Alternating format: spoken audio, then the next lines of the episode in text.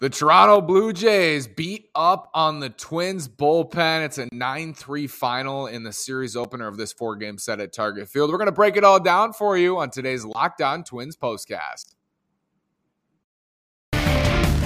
You are Locked On Twins postcast, part of Locked On Sports Minnesota, your team every day.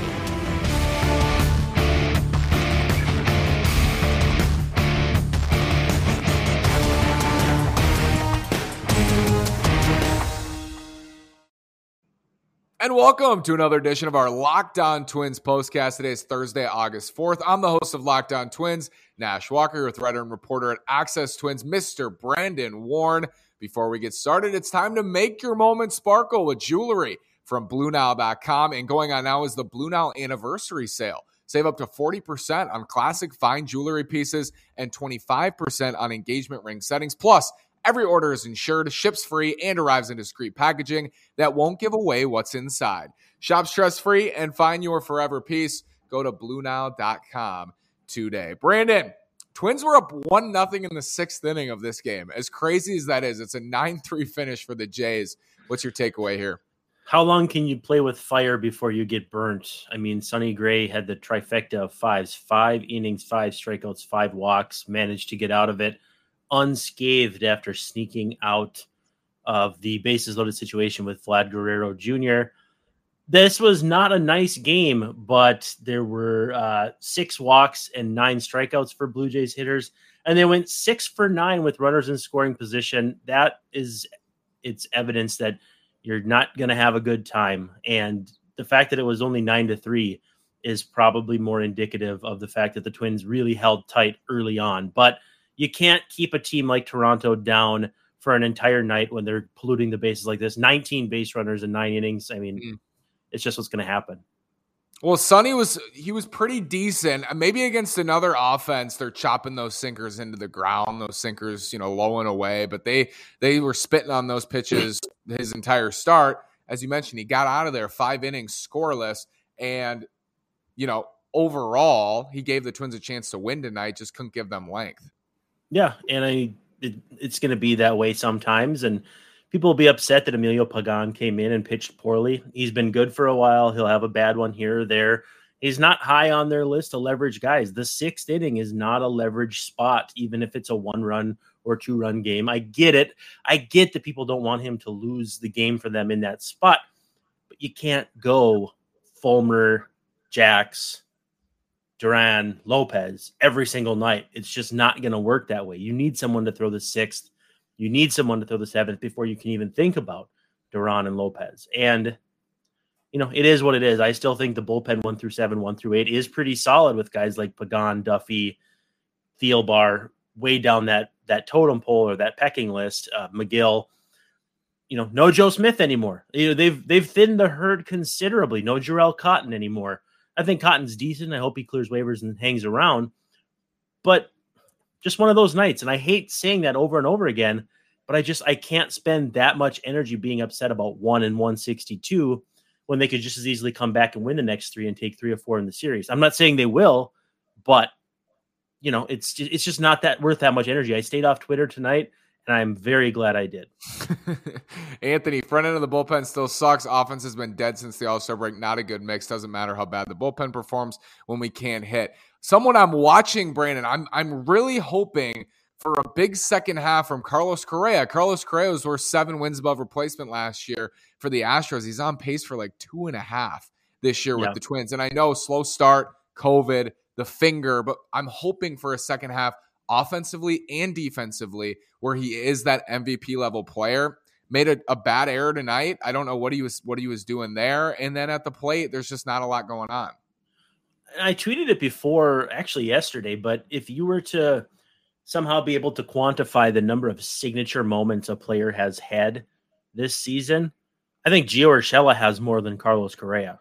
And that's not to no say question. he's been better. No question. But Gio's in the middle of all these things, and it's it's hard to quantify because you know we're analytics and data and all that but guys who just find themselves in that that situation more often than not it makes you wonder if there's just some kind of force there like an angels in the outfield force or something but i mean this could just as easily be rendered moot by Correa hitting 400 the rest of the way, finishing the season as a six win player.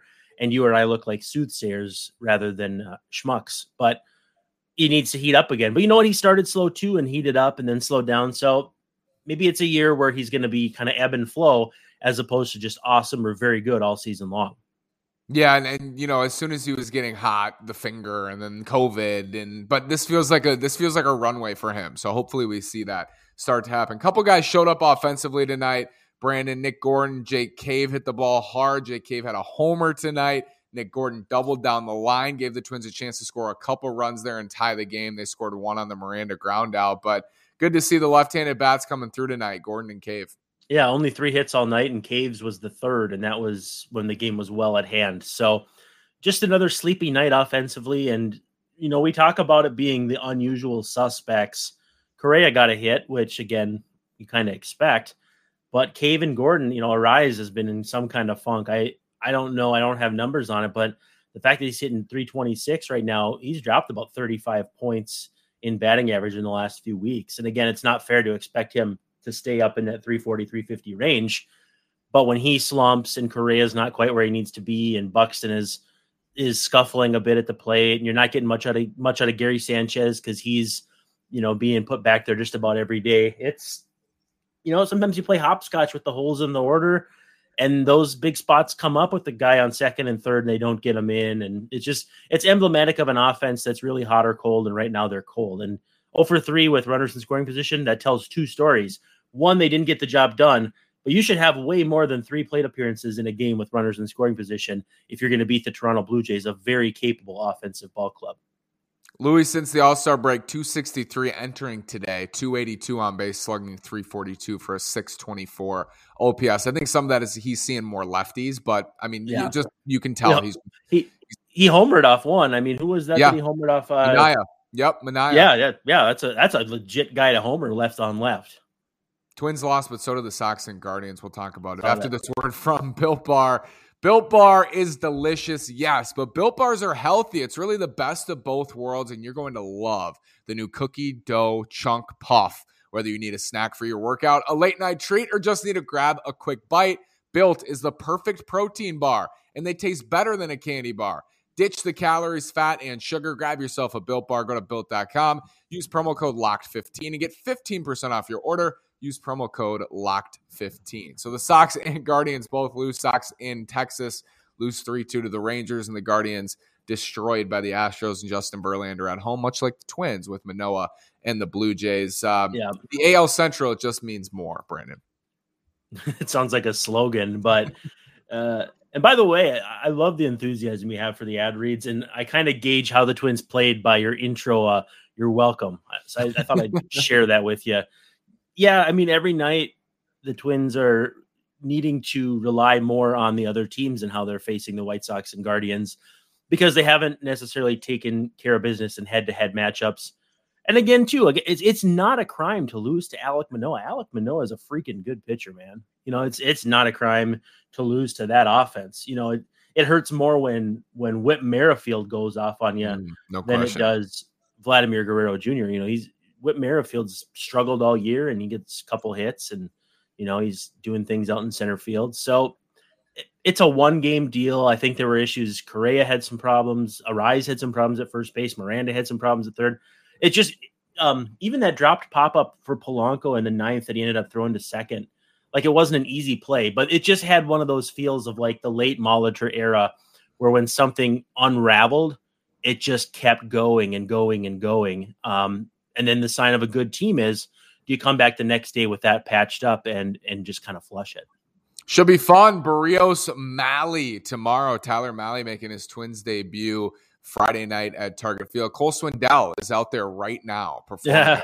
or will be soon, and that that's a great sold out attendance for that game, Brandon. Yeah. Hey, it was good for six. It was good for six. Well, and so it's kind of a fun story of divergence, Mahle, the Twins acquisition in 2022, Berrios, the Twins trade in 2021. And they're basically similar caliber pitchers. The Twins paid a much lower price, in my estimation. But it's, it's just going to be curious to see how that goes. And two, Berrios, 7.15 ERA on the road. He's really struggled away from, I still call it the Sky Dome, Rogers Center, whatever it's called now.